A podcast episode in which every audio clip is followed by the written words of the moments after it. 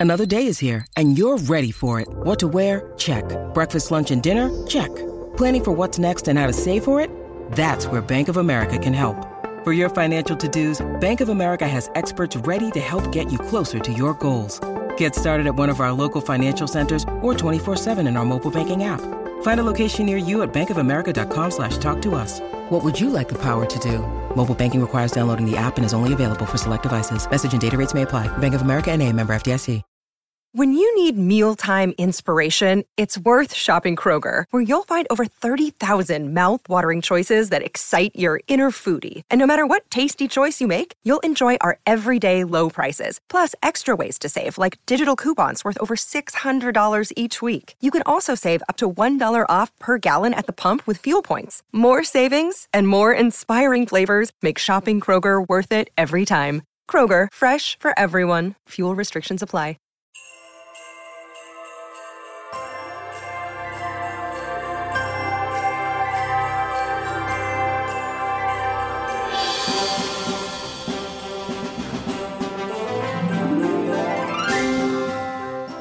Ho, hello, and welcome to the final episode for this year of Bah Humbug, the Christmas movies podcast that is about to retire for another 11 months to spend more time with, uh, okay, let's be honest, this tray of mince pies. I'm your host, Helen O'Hara, and today I'm going to be talking about Hawkeye and Christmas movies with Bert and Bertie. Now, I know what you're thinking. Isn't Hawkeye a superhero TV show and not a Christmas movie at all? Yes to the first, but no to the second. Because Hawkeye is, yes, about Jeremy Renner's super archer, super spy, and superhero Avenger character. But it's also a show that takes place at Christmas time. And it has Hawkeye desperately trying to get himself and his protege, Kate Bishop, played by Hailee Steinfeld, out of trouble and still get back to his family in time for Christmas with the kids. That's what makes it a Christmas TV show and not just a TV show that happens to take place at Christmas. It's all about getting home for the holiday itself. Now, the show is a lot of fun. It's on Disney Plus right now. If you'd like to hear more about it, I can quite frankly tell you that we are talking about it on the Empire Spoiler Special podcasts. If you'd like to hear more about it, please do go over to Empire, have a listen there, subscribe to our spoiler channel. It's great. Advert for another podcast over. But right now, right here, I spoke to Bert and Bertie, who are a directing duo from here in the UK, who handled episodes three, four, and five of the show. So that crucial middle section, and quite frankly, some of the best episodes so far. I spoke to them about getting the balance right for the show between comedy and action and heart. I spoke to them about you know, given that this is Bah Humbug, how they injected Christmas into all the episodes. And I spoke to them about what makes a Christmas movie for them. So here are Bert and Bertie. Please enjoy. So, welcome to Bah Humbug, Bert and Bertie. How are you doing? Great. Doing very well, thank you. Excellent. We've, we've just been discussing. We are now all home for Christmas, so uh, so well done. You have finished your work in time. You have negotiated the coronavirus maze and uh, and managed to get there. So how are you feeling? Currently healthy and happy. it's about all we can ask right now, isn't it? So I was really excited to speak to you both because I've been watching Hawkeye week on week, and we have been uh, talking about that on the Empire podcast as well. And it's fantastic. I'm loving it so much. I love that I have a superhero show where the biggest stakes of the show are really, for me anyway, are whether he's going to get home in time for Christmas. It's very true. Which is it's, it's exactly what we need, I think. It's what we're all going through, isn't it? We're all trying to get home for Christmas. I think in, in, in a random way that the Hawkeye has just struck that chord with everyone. Just people just want to be with their families. And if you you're trying to get home to different countries, that's what this Christmas is about. So yeah. tune in find out what happens.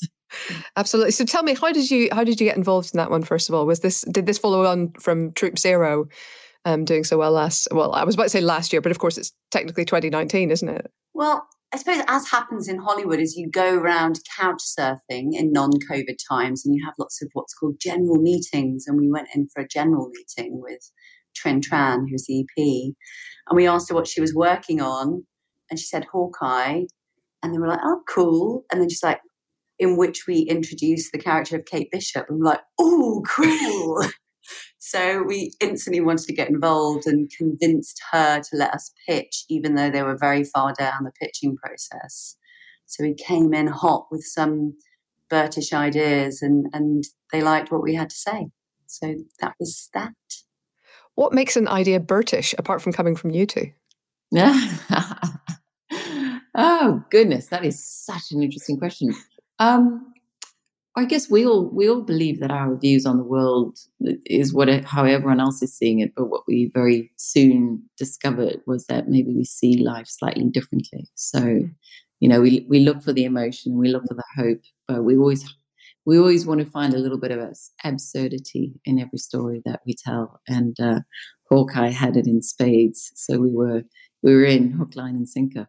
Yeah, and I love. I mean, the Kate Bishop in the show. I, I, you know, I've read a few of her comics, but she she's not, you know, sort of my generation of comics reading. I wasn't reading a lot of her stuff growing up, but she's so optimistic and kind of irrepressible, and uh, she, I think she's instantly won everybody over. She has. I do think that because our Hawkeye is based very much on the Fraction comics, and perhaps Kate Bishop in the Fraction comics has got obviously Hawkeye is her hero throughout, there's a bit more of a fangirly quality to Hailee's Kate Bishop, which we love. The fact that she can be goofy and, you know, archery geeky, but still be fierce and smart and like this badass action hero that we want her to be. So she's really, really like walked that tightrope brilliantly, where she mm. can annoy Clint, but she endears herself to the audience at the same time. Yes, it, uh, yeah, that is a fine tightrope actually, and uh, yes, it seems to be working so far. Only one, uh, as we record this, we've only got one episode left to go. So, mm. uh, so I think I think it's I think it's gone well. And you guys basically did the sort of the middle trunch uh, section of the of the series. Is that correct? We did, we did. It's probably a slightly unusual way to do it, but um, you know, we got those the, the three middle episodes, which had everything in it for us. It had everything from the amazing action sequence in three to a very intimate conversation on a sofa between them in, in four. And then obviously the the conversation that everyone's talking about between, you know, Kate and Yelena in five. So it, it had everything that we wanted across the three episodes, but also in each episode it, it has everything you want from drama to comedy to action. Um, so we we kind of got to play with all the tools in the toolbox. Yeah, did it hurt to give it back to somebody else for the uh, finale? No, after after 98 days, we were quite happy to. That's probably wise. No, this is obviously a Christmas movies podcast, so I do have to ask about the sort of the Christmassy Christmassier aspects of the show. That's a technical term. You, have you've talked, I think, elsewhere about uh, getting them into ugly Christmas jumpers was a priority. Is that is that the case? It was. It was one of our original concept images. So we did a few concept images. I'm trying to think of the other ones actually there was definitely a KB Toys concept art, but our favorite one by far was just the two of them eating pizza on a sofa with bad Christmas sweaters. And we're like, this has to go in the show at some point. And that, as we call it, the Christmas montage is, you know, really the heart and soul of, of the three episodes. You know, it's mm-hmm. them coming to, they've kind of come together as archers in three and four was definitely about them coming together as friends, you know, realizing who each of them are individually, that they're such different people, but they have this kinship that goes beyond just archery. Um, and like very early on, you feel like Kate, you know, Kate needs Clint, but actually that's the moment you realize that perhaps Clint needs a Kate Bishop in his life. Yeah, it's it's interesting because there, there's an element of sort of you know confession there. I, I mean, I'm I'm trying to avoid too many spoilers for people who haven't seen it yet, but there's an element of him kind of confessing to some of the things that he's not proud of in his life um, at that at that moment, and and and almost getting a little bit of acceptance and almost um, it, it's almost a relief, I think, to kind of come clean to her because she does have this fangirl aspect, and the fact that that kind of survives that moment, I think, maybe gives him a little bit of hope for the future. Yes, is that right? You're just nodding. Yes, that's very well said. but it also, I mean, maybe this is one of the things that that you setting at Christmas actually gives to the show because it is a time where you do get into these random rambling conversations with family and friends, and everything kind of slows down. You maybe have room for those moments of of kind of I don't know serendipity, confession, bonding, whatever you want to call it. Um, it seems like maybe that's a, the time of year that kind of leans into these things. Absolutely, and and that conversation really does go through through it all. I mean, that that's what's so so great about it. Up until that final moment where she asks that question that she's kind of been wanting to ask, or probably been in the back of her head for a while, but it's it's when she finally realizes, hold on, mm-hmm. and then that changes their relationship. I don't want to give away any spoilers. I'm hoping I will put a spoiler warning on the beginning of this, so hopefully people will have uh, already seen the show. But um, but yeah, it's uh, it's it's been a lot of fun. You also have at one point again a character getting thrown off a roof, caught by Christmas lights. So was there an element of like thinking through like what can we do with Christmassy things in these action scenes and these bigger moments? It literally was um, the original scripted version had her just falling and being caught by the um, the the cable that Yelena attaches to her. And we're always thinking of it wasn't just like sophisticated Christmas, it was always what we'd call sad Christmas. Or we'd call it shit Christmas, but I'm not sure whether we're allowed to say that. Oh no, you can swear away, that's fine. Yeah, exactly. So it's like a little bit of shit Christmas to Maya, our production designer. Pop a shit Christmas here, pop a shit Christmas here. but it just meant tacky, real, sometimes lonely, whatever Christmas we could bring to it. And so at that point, we wanted Kate to, like, Yelena knew that there was these lights there and threw her off knowing she was going to get caught by the lights. And then Kevin and Trinh came back and said, you know what, we, we do need Clint, which is absolutely true. We need Clint to make a choice and cut her free, you know, symbolically at that point. And so we're like, well, let's have both, best of both worlds. Cable cut, lands in Christmas lights. So, um, and i it, it was that image of kind of Kate just surrounded by Christmas in this really weighty moment. And I think there was a bit of inspiration from the Birdman kind of, uh, what do you call it, corner shop. What do you mm-hmm. call it in America? Bodega. Thank you. That's exactly it. Um, yeah, so there was that kind of like, oh, we could do a little feeling of that here. Amazing. Yeah, and even in the in the big car chase in episode three, you've got um, essentially driving over a, a sort of pop up waving arm Santa. I don't know what those things are called, but it, it sort of pops up and waves its arms. It's a wavy yeah. arm Santa. It's a wavy arm Santa. That's yeah. that's a technical term. Okay, good. Um, but, but that was also another thing is you know bringing. Obviously, we wanted to put as many trick arrows as possible into the car chase, and it's like, how can one of those involve Christmas? And you know, at that moment, it gets he tries to get away. So going into a Christmas tree lot made a lot of sense.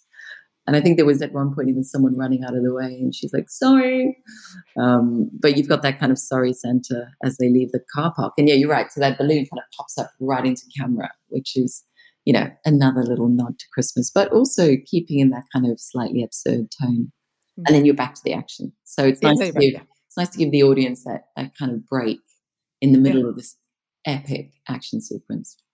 And and how was it working with that level of action? Because you know, very very few. I mean, you've done films, you've done other great TV shows. The the Great is fantastic, but you know, the level of action in a Marvel movie or TV show is, I think, on a whole different scale to almost anything. So how how was it engaging with that? Uh, pretty phenomenal. they do give you a lot of support, and not just that the, the incredible teams come in and go, "This is how we do it." It's like oh, we've got some crazy ideas. Let's get together and see how that can be achieved. And so, they, you know, Marvel is very good at supporting people they feel have voice and vision, and then they give you all the, the teams and the tools and the tricks in order to to get it done. Yeah, there was there was never a moment where just because we hadn't done a car chase, they were like, "Well, let us let us just show you how this is done." It never happened. It was more a case of what do you want to do to tell this story? And it was so refreshing in that way. And then, as Bertie just said, there are so many people that make that happen. You know, the, the, the rotating camera is a great example.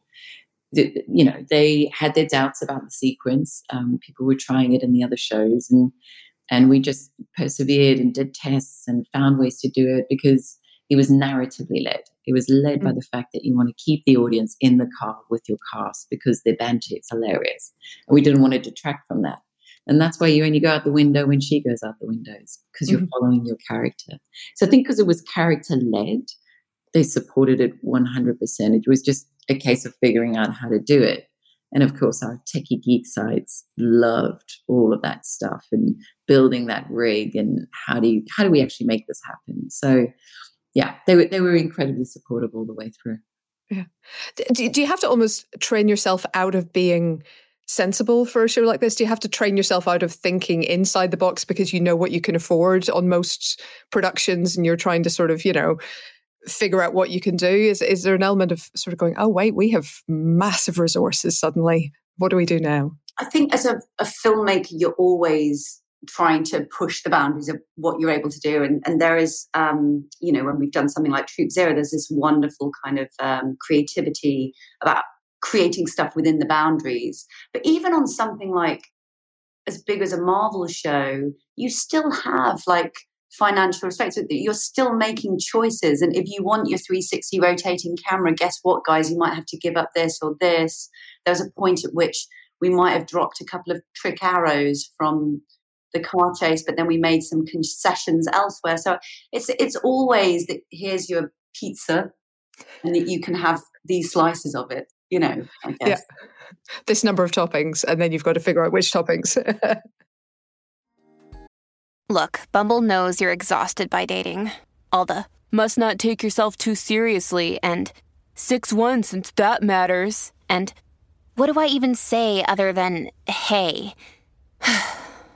well, that's why they're introducing an all new Bumble with exciting features to make compatibility easier, starting the chat better, and dating safer. They've changed, so you don't have to. Download the new Bumble now. I'm Helen O'Hara, film journalist, author, and host of Women vs. Hollywood, a new podcast from the Stripped Media family. We're exploring the fall and rise of women in Hollywood from the silent era to the present day and into the future. Each episode, I'm joined by three or more special guests to discuss the challenges that women face in the film industry and look at what we can do to change the picture. We've got actors, directors, producers, writers, academics, film experts, you name it, they're all here to explain what's going on in Hollywood. Search for Women vs. Hollywood now, wherever you're listening to this, and come join us. I wanted to ask about your, your attitude to Christmas in general, because you had a character called Christmas in Troop Zero. So, you know, uh, where, where did that come from? That was actually from Lucy's original. So Lucy, the writer, she had she based the film on a play, and there was a character in there called Christmas. So that that was always part of of the film. Um, but you're right, there is a nice theme running through. we should have we should have planted some Christmas in the Great. Hmm. Um, but but no, that that was part of the story. And then I, I mean, we are big, we're big suckers for Christmas, to be honest. You know, anything that's to do with family and ritual, like we're all in.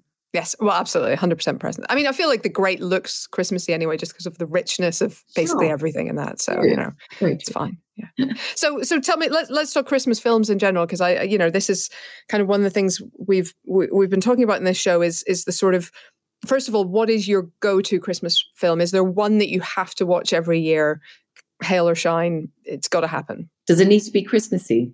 No, not at all. Oh, it's Princess Bride. Oh, well, it is a Christmas film. It is a Christmas film. Fred Savage at the beginning when he's sick in bed. If you look around the room, there's a there's a, a Santa on the wall, and I think a tiny tree. Oh wait, and that makes it a Christmas film. Totally makes it a Christmas film. I love that. but yeah, that that's an all time classic. Also, so when did do you remember when you first saw it? Has it basically just always been there? It's just always been there. Yeah, I, I, you know, you can't pinpoint these things when you're as young as we are. Um, Yes, no, it's always been. It's always been. There's actually been a negotiation going on in, in the house this year what the film is going to be. So it, it, might not be Princess Bride for the first time. Oh, what's what's what were the other contenders? You're not going to believe it. Galaxy Quest. Brilliant, brilliant film. why not? By Grabthar's hammer. Why not? yes, ma'am. and Bertie, how about you? I, no, I was trying to think like, is there a go to every year? No, we don't actually have a a go to every year. I think like there's got to be some kind of current movie that we tend to watch. It, it changes with having kids as well. Mm. Just watched this Christmas with them, The Nightmare Before Christmas, Ah, and sat down thinking. So I've got a seven, well, just turned eight year old and a four year old, and I thought, oh, it's going to be too much. You know, there's like, am I going to regret this? That they've got jet lag, and now I'm injecting, you know, Jack Skellington into their brains. But they actually loved it. I think they.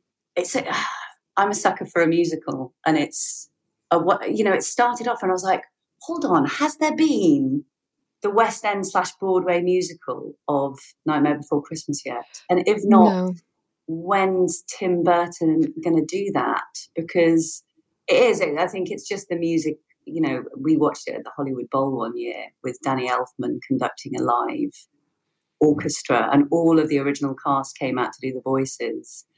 And it's just, it's just the most spectacular ride without being twee. But then watching it through the kids' eyes, as we did this Christmas, I realized that they don't see the they don't see the the scariness of it. They see the silliness of it because I, I, when it first started, and I said to my little boy, I was like, "Oh, by the way, they just their job is to be scary, so they're trying so hard to be scary, but they're just real kind of like they're just characters in this." And then he just started pointing out. He goes, "Oh, he's silly. Oh, and he's silly, and he's silly, and she's silly." And then they just got into it, and it was just it was wonderful to watch them on the ride with Jack Skellington and seeing a character that's dark actually have this lot a lot of a lot of love and a kind of passion for what he could be, like a, a longing for for something else. And I think that's when Christmas stories really work. Is when mm. they're just like with Hawkeye, when it's a universal journey that everyone can associate with. And I was actually interestingly, because the other, when you guys asked, it was like, what's the other? And it's not original as a favorite Christmas movie, but um, It's a Wonderful Life. And when we sat down to watch um, Nightmare Before Christmas, I was like, wow, there's It's a Wonderful Life is about what could have been or what I could have become. And I was like, that's that's an interesting parallel with The Nightmare Before Christmas right there. Yeah, yeah, because he's trying so hard to be something different than he actually is, and that, Yes. yeah, yeah, it's a uh, it's a great Christmas movie. It's absolutely gorgeous, and it, it's the first one I think to come into season, as it were, as a Christmas movie. Like you can watch that from November first. I feel like, and that that will say, see you right through the Christmas season. You know, yes. And you know, there's a bit of an Easter bunny kind of yeah. You could, there's an Easter bunny in in the middle as well, so you could watch it honestly any time of the year. So honestly, musical needs to happen. Yeah, we also need to do a shout out for Elf, obviously. The greatest 100%. movie of all time. Controversial. Um, yeah, which I've already watched once. So there's still time to do it multiple times. Weirdly, I've just been sent two TikToks this morning of people going around both London and I think um, LA recreating scenes from when he first arrives in New York. So like it's door. yeah, the revolving door, the, the- trying to get on the escalator and sort of with the spread legs and everything, hopping across the the pedestrian crossing. You know, it's it's a classic. The other question I always ask everybody is. What are your Christmas traditions in your house? Uh, Do you have a particular time that you open presents? Is there a particular thing you have to eat every year? Is there a, you know, is there something unusual about your Christmas that uh, sets it apart from everyone else's? Uh, I, I don't know because you don't, weirdly, until you start this question, you don't realize the nuances in everyone's household. So for us, in our kind of Christmas tradition, is that Santa presents happen, you know, they're, they're left at the end of the bed and they happen on Christmas morning. Mm-hmm. excitement, excitement. And then there's a whole painful day of waiting to open family presents that are under the tree Oh, lunch. So the presents are eked out, which is nice because then the kids have, and so obviously we're doing that with our kids now. But then my husband's Christmas traditions kind of come in on that. And Santa only brings like tiny things in his household. And then the big things come from the parents. Whereas the parents never really gave anything to us as kids. Like they were just like, oh, well, let Santa deal with that. So it's interesting when traditions collide like that. yeah. That that's a that's a difficult one to negotiate in that case. You've Sure. got to yeah. What about you? and Bert, how about you? Do you have anything in particular? Um, I think mine is a very traditional Christmas. I've got a one-year-old, so fortunately, I can just wrap boxes in paper, and that that's all he really needs as a gift right now. because unwrapping them is like the best part because he's allowed to tear mm-hmm. the paper.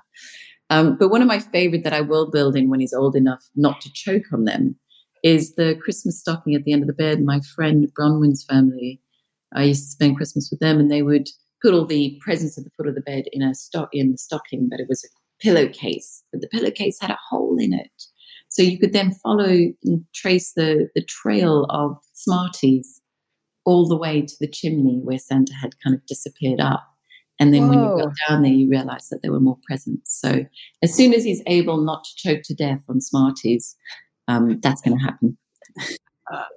that's adorable. That's so cute. it's a little ET kind of thing going on there yeah. as well. It's like, yeah, why not start yeah. the day with some chocolate? It's a great idea. Start as you mean to go on, right?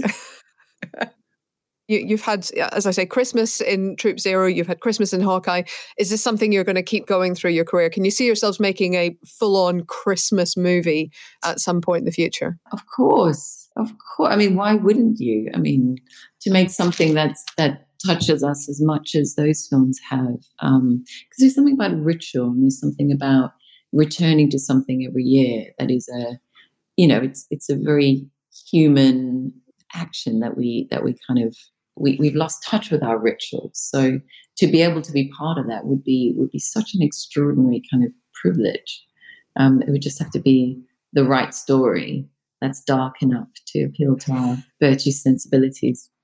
Yeah, there's a nutcracker to be had in a Burton vein, which we've always wanted to do, and that's something that that that I've returned to every year since being a, a, a dancer as a child, and not sure it's it's been achieved for cinema quite brilliantly yet, with enough dance to to to see us through. So yeah, that'd be a golden chalice for sure. Yeah, the, the one a couple of years ago was was fun and sweet, but uh, but perhaps not quite the full on Nutcracker experience. You know, Hoffmann's original, you know, and Dumas, it's not a twee tale. It's kind of it's batshit crazy, but it's not twee.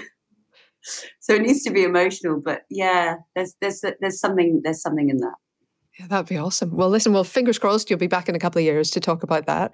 Um, but in the meantime, congratulations on Hawkeye. It's been so fun.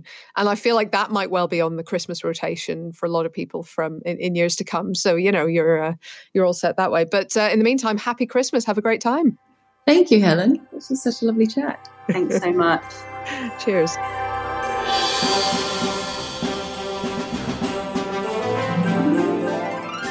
Well, that's it for this episode of Bah Humbug. Please join us next time for more Christmas movies madness. In the meantime, I've been your host, Helen O'Hara. This podcast is edited by Ben Williams and produced by Kobe Omanaka for Stripped Media. And if you've enjoyed the pod, please do rate us with five shiny Christmas stars wherever you listen to your podcasts. But whatever you do, happy holidays!